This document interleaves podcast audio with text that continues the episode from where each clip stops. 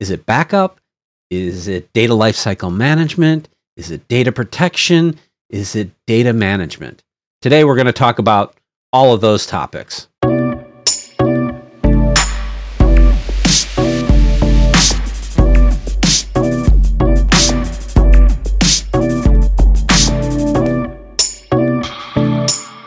Everybody. Welcome back to another Future Tech video podcast. The audio version of the podcast is now available on Apple Podcasts, Spotify, and most of the others. Or you can find it at futr.buzzsprout.com. In 2008, Veritas employees Jaspreet Singh and Milind Borate got together to create the data protection company Druva. Here's a fun fact in Sanskrit, Dhruva translates to North Star.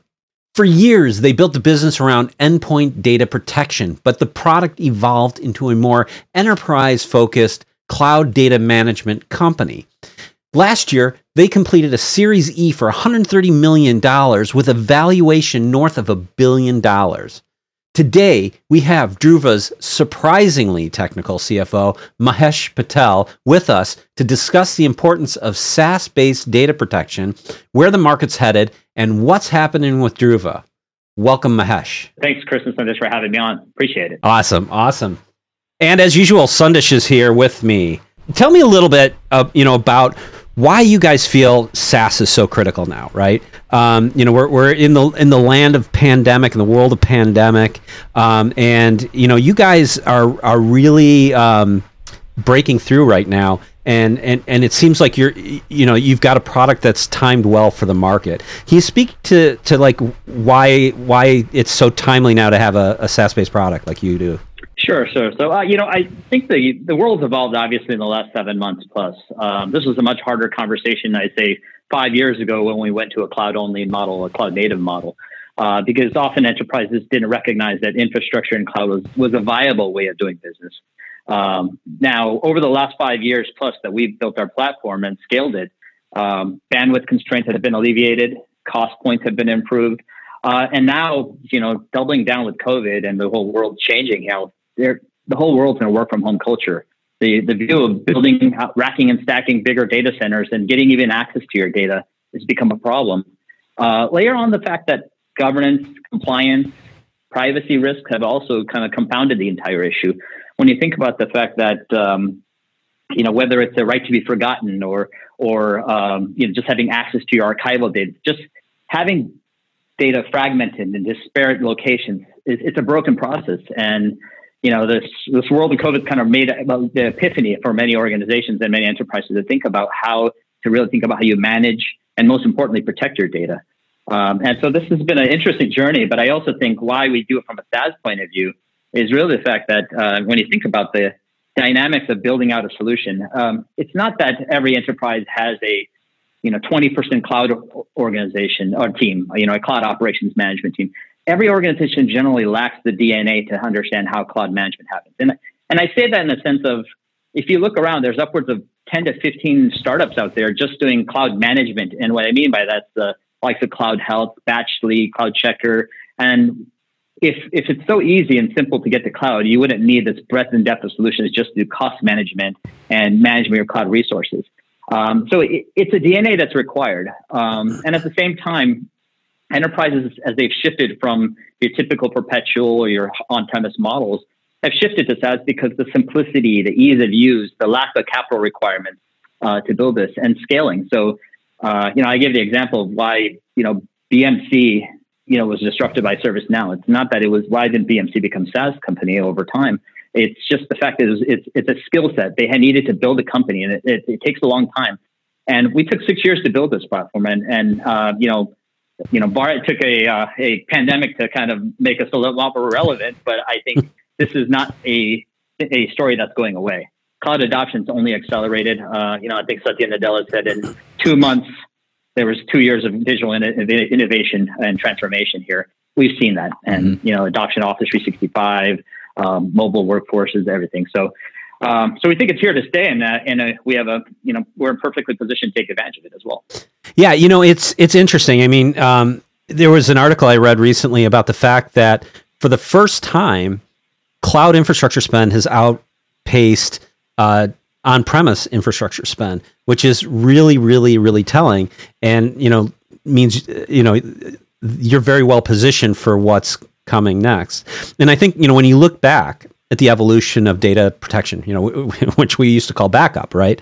Um, you know, it, it was this big kludgy on-prem complicated expensive solution but the thing that's really interesting i think about what's happening now is and and, and I, I have to admit when we first saw how all the changes happening in the data protection space i didn't quite grasp where all this was coming when i started seeing you know this this sort of you know SaaS based backup kind of option becoming available.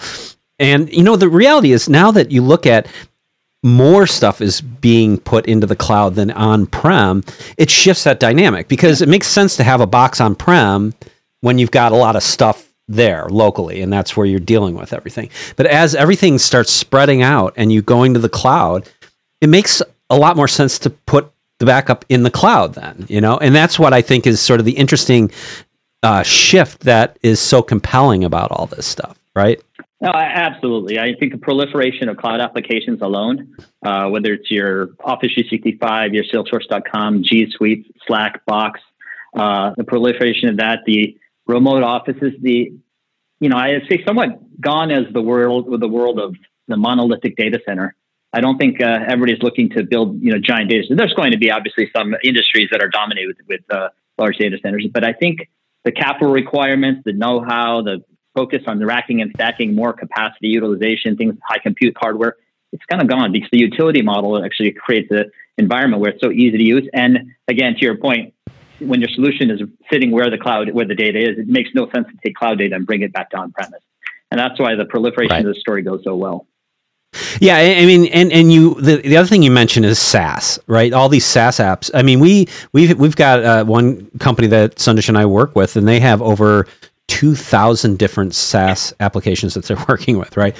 And so like, you know, and the thing is is that people don't always realize is that you know, your SLAs might vary drastically from what the SaaS companies SLAs are, right? Mm-hmm. And having good backups of all that stuff can be one very challenging, but two extremely necessary, yeah. right? Um, and so I think that's another big part of the dynamic as well. No, absolutely, and and I think the dynamic of the SLA, the understanding of what you need to do with that data, repurposing purposing it for let's say legal hold, forensics, compliance. Um, you know, most of these SaaS companies were not built for backup. They were not built for repurposing that data for alternative uses. Um, so right. they may, you know, it's not a question of uptime. I don't think you're backing up whether Office 365 goes down overnight. The, what you're really backing up for is the compliance governance uh, use cases, but also user intervention. If a user goes in mm-hmm. and your most critical, you know, your accountant deletes 60 lines from a spreadsheet that's so critical to you, um, and you, you know, go three months later not recognizing this, who has version control? Who has access to that data? Do you have that? If there's a ransomware injection somewhere, who has this data? Yeah. You know, it's proliferate throughout. Um, who's maintaining copies? And you somewhat want a Switzerland of data protection. You don't want to buy, uh, you know, data protection from every application vendor because it becomes a kludgy process. You need to centralize as more fragmented your data is, more centralized your d- data management needs to be. So Druva came out of sort of more the endpoint data protection market, right? And and, and uh, you know has evolved over the years to be this more enterprise focused uh, SaaS cloud, you know, company.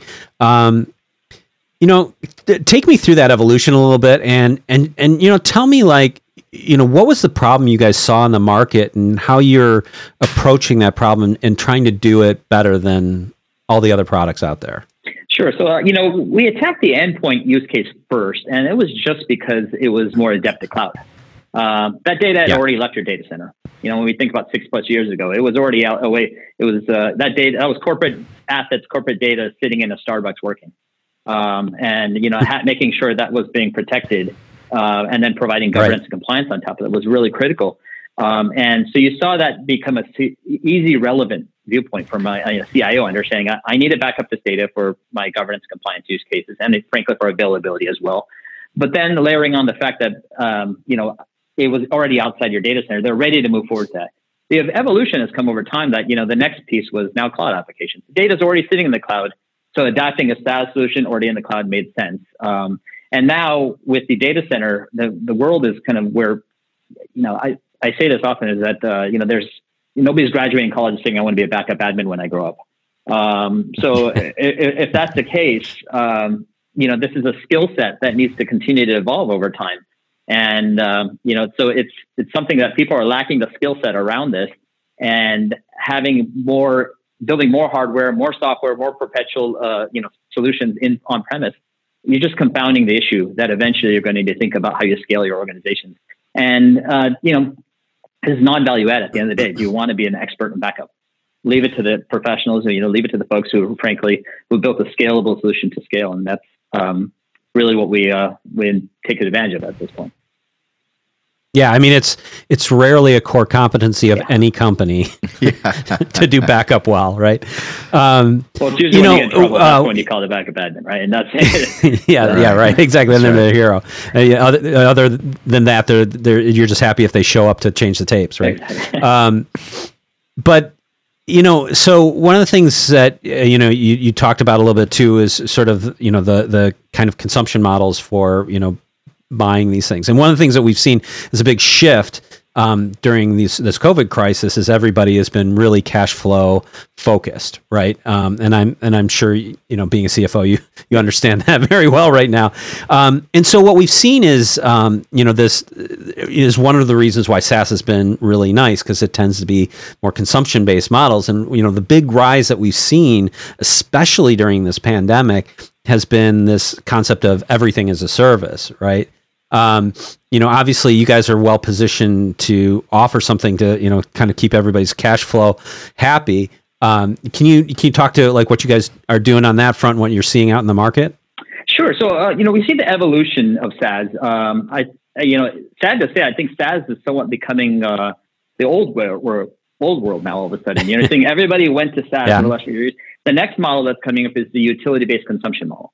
Uh, you know, you've seen the yeah. likes of Snowflake, who, frankly, if you look through their S1, don't fundamentally mention SaaS as much, you know, because they've kind of said we yeah. we're we're at the utility model. We're not locking you into solutions and keeping you on it for years on years and, and stacking. It's it's what you use is what you get. We we aim to add value, and if we can add value, we will we will pay to pay accordingly.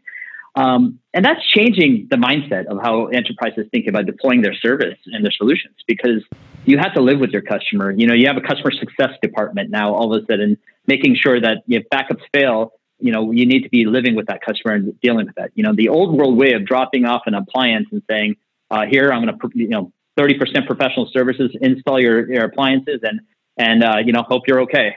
And, you know, eventually call us up if there's a problem. Um, that doesn't live anymore. You know, we have to maintain uptime, durability guarantees, um, and we have 24 by 7 support and customer success people living in there. These are just the investments that we make on, on supporting our customers. So that evolve evolution has just changed the way business models are, and because of that, mm-hmm. um, and we offer a less, you know, it's not capital intensive. So having to buy what you use makes it a lot easier for enterprises to grow and scale into new services and applications rather than walking in and saying that you need to buy, you know, $1 million worth of hardware and, and half a million of software to get your data center up and running. It's just somewhat of a, yeah, it's, it's not happening anymore. It's and a tough nut to swallow. well, and, yeah. and, then you think about the way to selling. Um, you know, in this environment, uh, you can't step foot in your yeah. office, can't step foot in your data center. So if that's the case, uh, you know, we're able to show you a backup done in 20 minutes over the phone. And you know yeah. that, that's the world. That's we have to make it show that it's so seamless, easy to use, and readily available and scalable. That uh, you know this is how enterprises are going to be used to buying kind of on a, on a go forward basis. Yeah, you know the other thing I really like about the SaaS model is that when I look at companies out there, the companies that are focused more on SaaS based products evolve faster because mm-hmm. the software development yeah. model is very different. You don't mm-hmm. have to, you know, maintain multiple versions of things. You don't have to make sure they run on all this, you know, hardware. You, you, you know what your environment is. You update it. You can do continuous integration, continuous development. You can be agile. All those things can kind of plug into it. And and that's why I think what's really interesting about so many companies these days and SaaS companies is the rate at which they're adding features and new functionalities and expanding their API. Um, it, you know, can you, can you speak to you know how how you you guys work with regard to that? Yeah. Absolutely, yeah. And you think about uh, you know the whether it was the hardware model or the perpetual software model, the legacy model. You know, you're talking about six months release cycles at times. Um, you know, yeah. we at one point had two week release cycle. We were we were putting features, functionality every two weeks. You know, over time as we scaled, it's now a three week to four week, but still, nonetheless, we're we're talking about monthly. You're getting additional features, additional functionality, improvement of, of improvement of capability and functionality but what, uh, what we're building out. But now layer on the fact that we are we are public cloud native. So when Amazon yeah. or Microsoft launch a new tier of service, or let's say uh, a new compute instance that's you know high, highly performant, we immediately deploy that in our environment, and immediately our, our customers get the benefit of a more performant solution at the same price point. So you know, every day, yeah. every month, we're getting better. Not only because our own development, but we're on the best in class uh, public clouds who are continuing to evolve. That's why you know having that legacy appliance that, that was you know the nice sexy box that was sitting there a year ago, all of a sudden it becomes arcane in less than a year later. Yeah. So so tell me a little bit about like, you know, what where do you see what's your sweet spot in the market? Like where do you find your best use cases? What kind of what kind of companies are, are the ones that, you know, are going to get the biggest advantage for, for what you guys have to offer? Sure. That, you know, the best companies that take advantage of our solutions are the most distributed. So as you're more distributed mm-hmm. and more centralized, you really want to have your management plane to be. So with one central pane of glass with us, you're able to manage, you know, all of your remote offices, all of your uh, cloud applications, all of your endpoints. And if you have any cloud workloads, you can maintain them and support them with us as well in terms of if you're already adopted AWS and how you manage the data. So one platform, as your data is sprawled, you're able to manage it all in one location.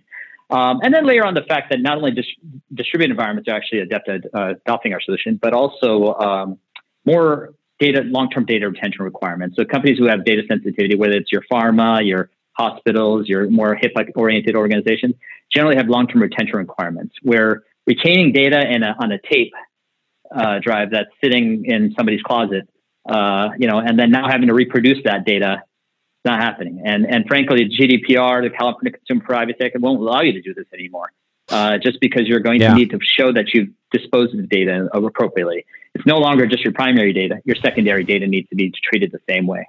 Yeah. So, so you know, tell me, uh, you know, you mentioned regulatory and compliance things. You mentioned GDPR and things like that. Um, you know, tell me a little bit about you know some of the use cases and, and, and you know success stories you have around that, and some of the features functionality that you can bring to bear on that front. Yeah, so um, I mean, I think in terms of the compliance and governance, you know, we have um, we we sell in packages. Our, our solutions sold in you know your basic backup, uh, we have back, backup and governance and backup and governance and compliance. That's kind of the three ways to kind of mm-hmm. it out the, our solutions. Um, so we actually do a legal hold through our backups, and we integrate with some of the top e-discovery vendors in the world. So therefore, you know, when you think about the old very old world world was your legal team maintain a separate copy of that data for, for legal hold purposes for requirements. Now with a single copy of data with an API structure, you're able to immediately integrate with our, your um, your e-discovery vendor reducing the amount of data that's being culled for e-discovery purposes, reduce the amount of copies of data for storage use cases. So we immediately provide an easy to use solution for legal enterprises to think about data protection for um, for leveraging data protection for legal hold purposes. And now take that forward in terms of compliance. Um, you know, we have a solution that actually, as the data is being ingested, has algorithm-based um, kind of searching of, of that data will allow you to understand that if you're a HIPAA compliant organization, is my accountant keeping social security numbers um, you know, or any any PII data on spreadsheets. It immediately allows data yeah. to be culled and understand through your backups. Because while their solutions already there for primary data, secondary data is going to be treated the same way. So, you know, we have uh, exam- many examples. Actually, some of the Fortune 500. Uh, we have 50, 50 of the Fortune 500 as customers today.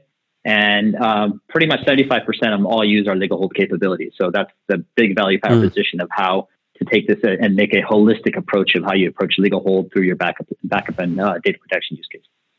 Yeah, I mean that's definitely a, a tricky and cumbersome uh, area for a lot of a lot of companies because it's you know like keeping in, in traditional backup solutions, you know, maintaining those legal holds and all that was just a hot mess usually, yeah. Yeah. and reporting on all that was was quite challenging as well.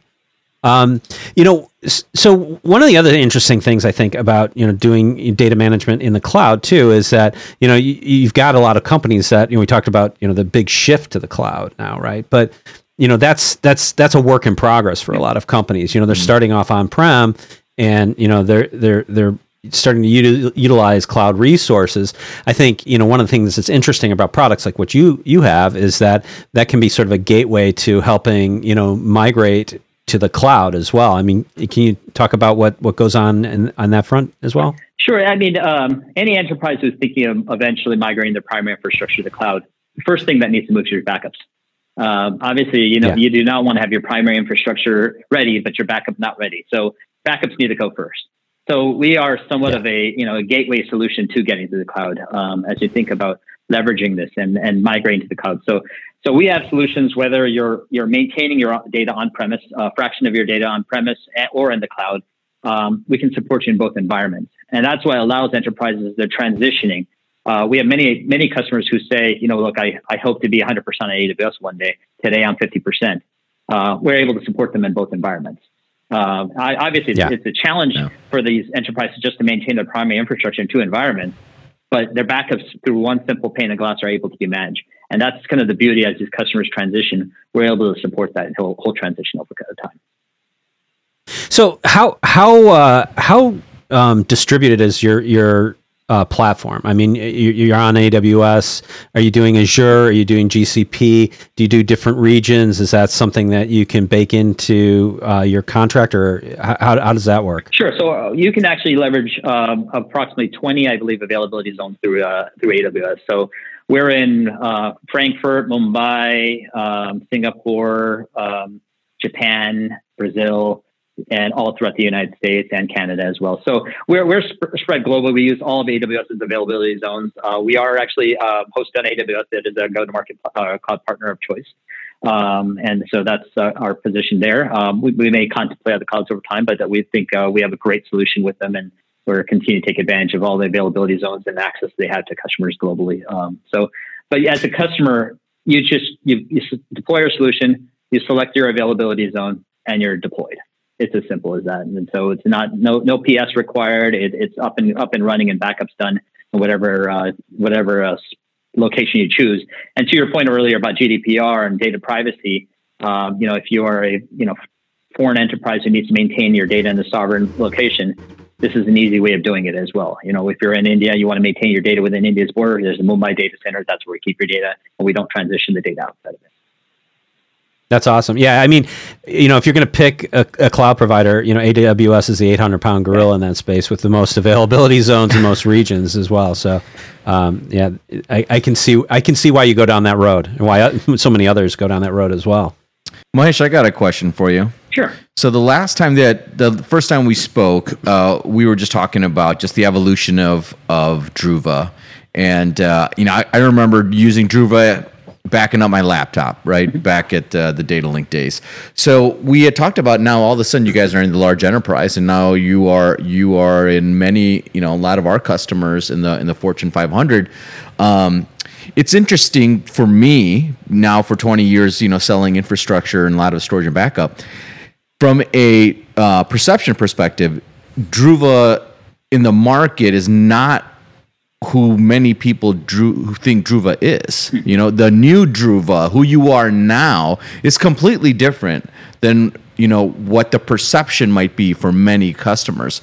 So how is that? How has that been for you? And how do you how have you been able to overcome that? Because all of a sudden we see you guys popping into so many of our customers. You know, yeah. um, it just it, you, but you, but I never really saw you in the large enterprise. No, that's fair, and and I think um, you know as mentioned earlier, so we started with the most the workloads that are most adept at cloud, which was endpoints, and and that was uh, you know we found success there. Uh, frankly, we're the number one player in that space. Uh, uh, frankly, we don't see a competitor that really can compete within that in that space. But we recognize we solved the hardest problem, which was uh, you know we had a 100,000 employee organization triggering a backup all at once across all locations because the file was sent.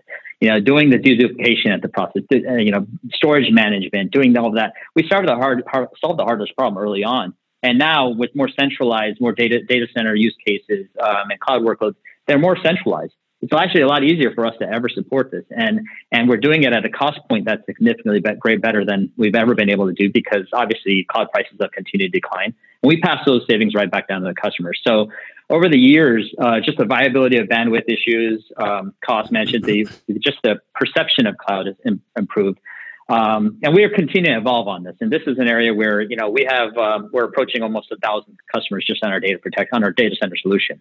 Um, you know, we didn't we had zero effective three years ago. So to, to show you the trajectory that we're on, um, we're seeing uh, strength across that entire platform, across our entire base. And um, to your point of how we kind of addressing this is the platform story, frankly. Um, when you think about the breadth and depth of what we can cover, from your endpoints, your Office 365, Salesforce.com, G Suite, Slack, to your VMware, mm-hmm. your Hyper-V, your NAS, your SQL, your file server environments, or your data-borne cloud, we can cover it all with one pl- holistic platform. So when we go to customers, we don't necessarily pitch a point solution anymore. And that's really been a change mm-hmm. of the motion over the yeah. last two years. And now we have upwards of uh, 25% of our entire customer base um, that are on cloud workloads using two or more workload protections from us. So we're becoming effectively a platform. We have a, a company that actually just went public about a month ago, uh, uses us for data center. All their data centers use us for their endpoints, use us for Salesforce.com as well, and Office 365. So we've become the platform of choice. And this is actually a company that just went public on a very successful IPO just, uh, I think, three months ago. Um, to give you kind of case in point, what's happening. It's an evolution mm-hmm. where I think CIOs were saying this is an interesting conversation, but maybe for a later date. And I think COVID's changed that entire conversation because yeah. they need to yeah. accelerate that vision, that transformation to the cloud. You know, so so one of one of the interesting things about um, you know SaaS companies and, and leveraging you know cloud based infrastructure is that, uh, and and this was sort of uh, Snowflake's value proposition. We saw how Snowflake did like a crazy good IPO, yeah. right? Um, you know, one of the things that they always said was that you know they can get uh, you know efficiencies because of their scale with the cloud providers that you know an, an individual company couldn't necessarily get um, in terms of efficiencies and, and, and cost savings uh, on there. Um, I got to imagine that you guys experience, you know, you, you must be buying a ton of Amazon resources, right? So I got to imagine your opportunity to leverage that into a more efficient spend model is is pretty significant. No, you're absolutely right. So uh, not only do we get, you know, obviously economies of scale, being able to continue to purchase at, you know, in volume capacity. Um, but the other element of this is that, you know, we get to do our reservations. You know, AWS required reservations in terms of how, how much compute you're going to use, how much database you're going to be utilizing.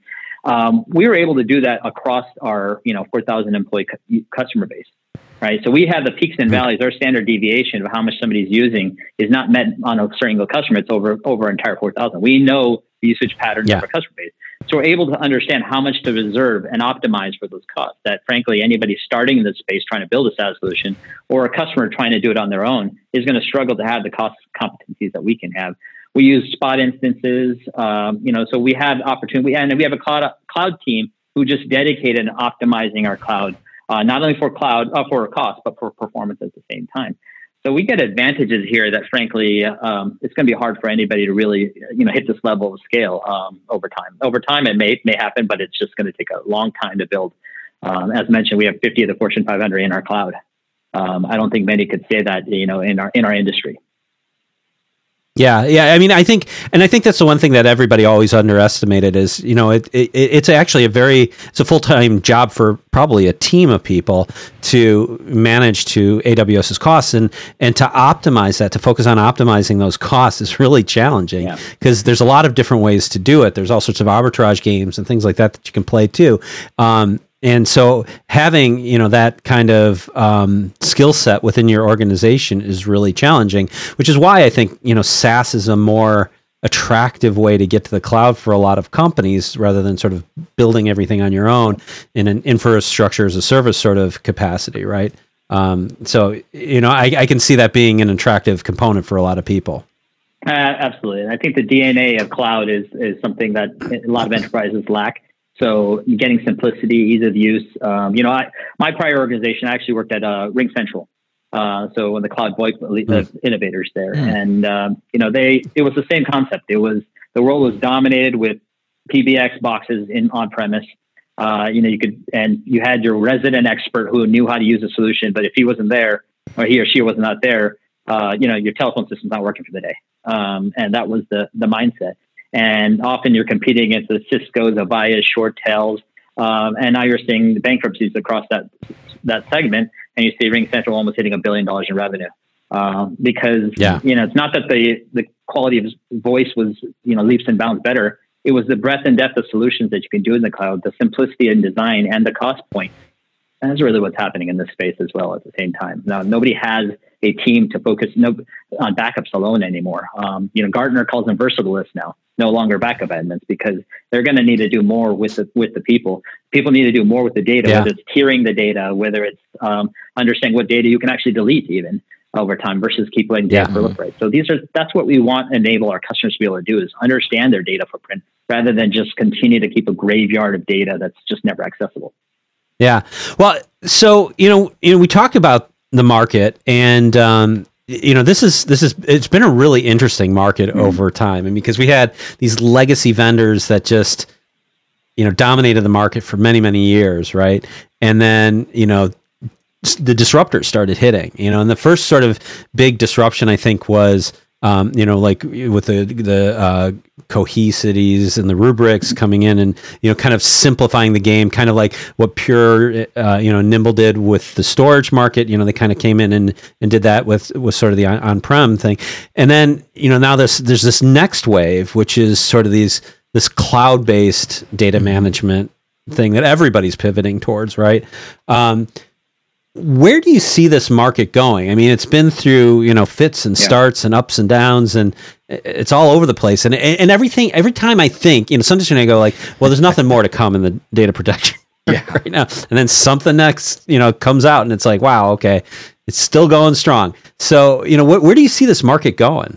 Sure. So you know, I I, I think uh, just as evidence about these IBM IBM shifting into a cloud arm and, and an on-premise arm, uh, you're seeing this game play out because you know we, we think at scale that even the data protection space it's a big market. You know we're talking about tens and twenties yeah, of, of, billions of dollars. So it's, it's, a huge market when you factor in storage archival all the data.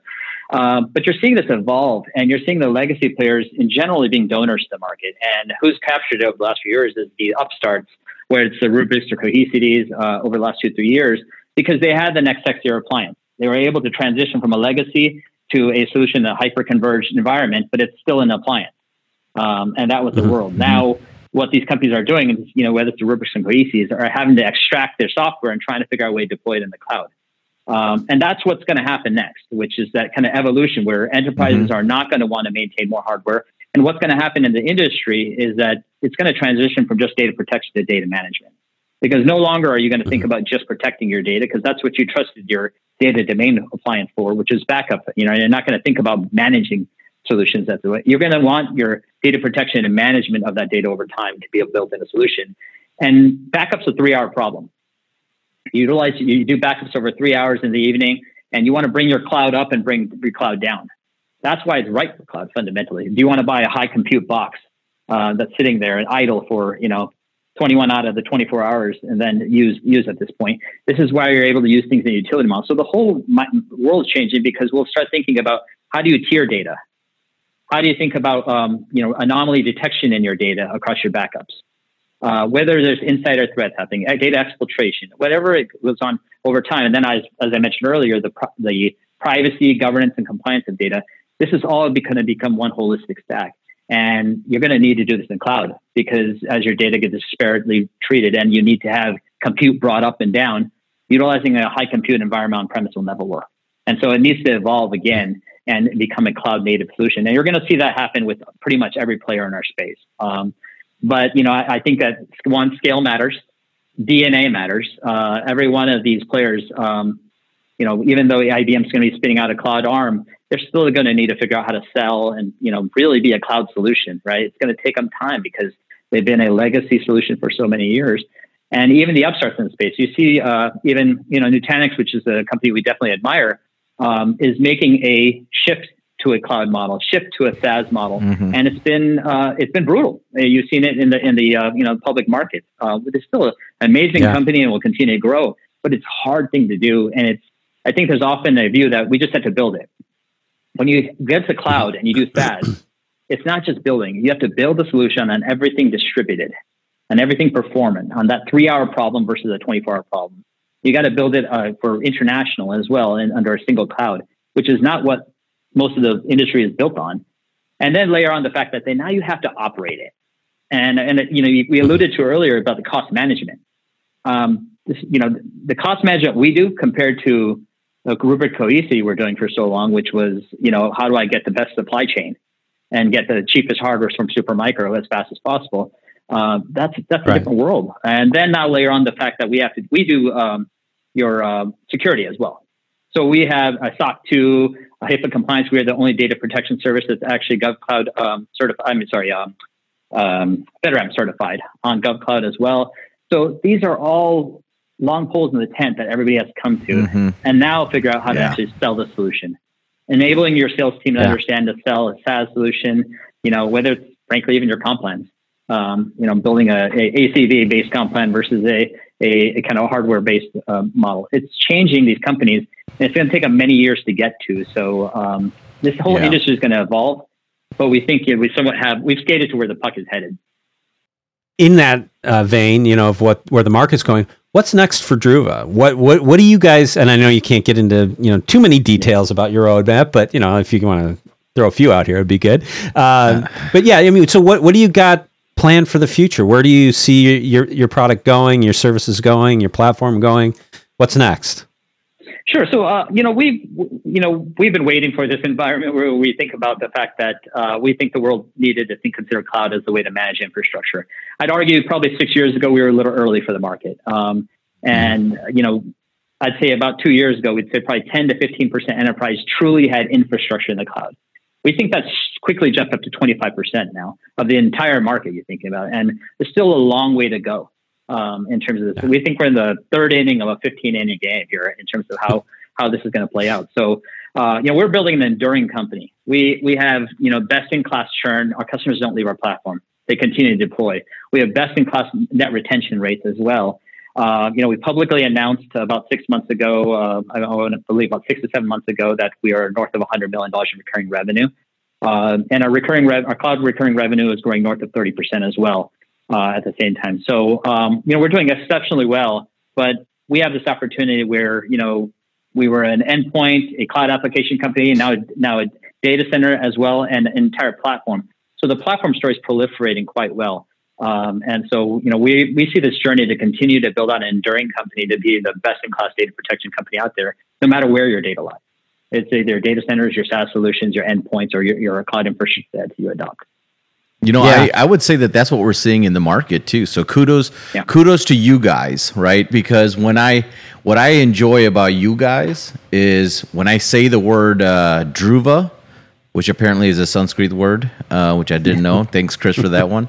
Um, but but what I enjoy is like getting that customer's response because I'll say, hey, "Have you guys been looking at Druva?" They might say, "Oh yeah, the endpoint backup guys. Yeah, no, we we're looking more for you know our cloud or backup for this other applications." And it's my opportunity to do a little education and say, "Well, actually, you should take a new look at this company." Right. The good news is your bones are already there. You're you're a functioning organization. You're global. You're established. You have customers. You have support. You have engineering. You have all of those those parts of an organization. I'm really interested in seeing where you guys go. Um, you know, getting in the enterprise is going to be, uh, I think, tough. But I think for you guys, it's more perception than it is anything yep. else. And and if we can help people better understand your value proposition. Um, I can see you guys, uh, you know, 50 Fortune 500s now. You know, I can see you in almost every Fortune 500.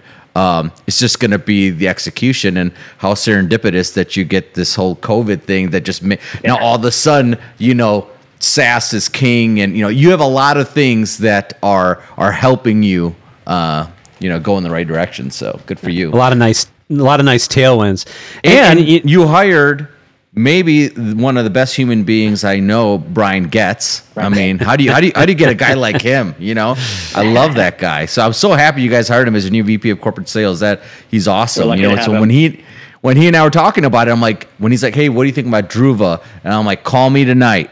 You know, let's, I want to talk about this. You know, I was excited. That's awesome. Yeah, no, we're, we're lucky to have Brian too. It's, it's, it's, it's an amazing journey. And uh, I think, as I mentioned, we're still early. We still have a long way to go. And, uh, yeah. you know, it's, there's not, we're not opportunity limited. The market, the tailwinds in our favor. We just got to execute. Yeah, you got a lot of things going for you, and and not to mention the fact that you know now what you're really stepping into is sort of an annuity business model. And I mean, as mm-hmm. a CFO, you got to be like, Yes. Yeah. Because that makes life a lot easier, a lot more predictable, a lot, you know, a lot comes Oh, I together know, when I you got an annuity kind of thing going on.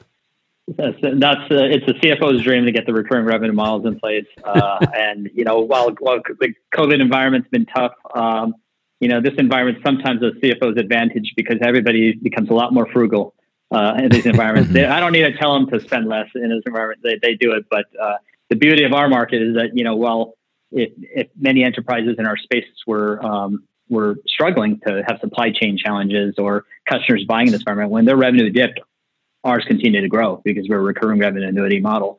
So we're actually deploying more capital in an environment where everybody else is tightening their belts. Um, and we're Yeah. deploying more capital with to our channel partners, uh, to, towards our customers, to building our solution stronger while everybody else trying to figure out how to pivot their model. Yeah, well, and as, as you said, I mean, on the one th- hand, it seems like all the work from home is actually made companies and people more productive, which is nice. And you also have, you know, no, your travel budget has disappeared. you know? Yeah. So that, that's got to be that's these, these are all you know plus the, all the other he- headwinds we talked or tailwinds we talked about before. You know, it's got to be a good time to be a CFO at uh, Druva. Absolutely. I understand you guys have a user conference coming up. Do you want to talk a little bit about that? Sure, appreciate it. Um, so on November 17th, uh, we are holding an event um, named uh, DXP.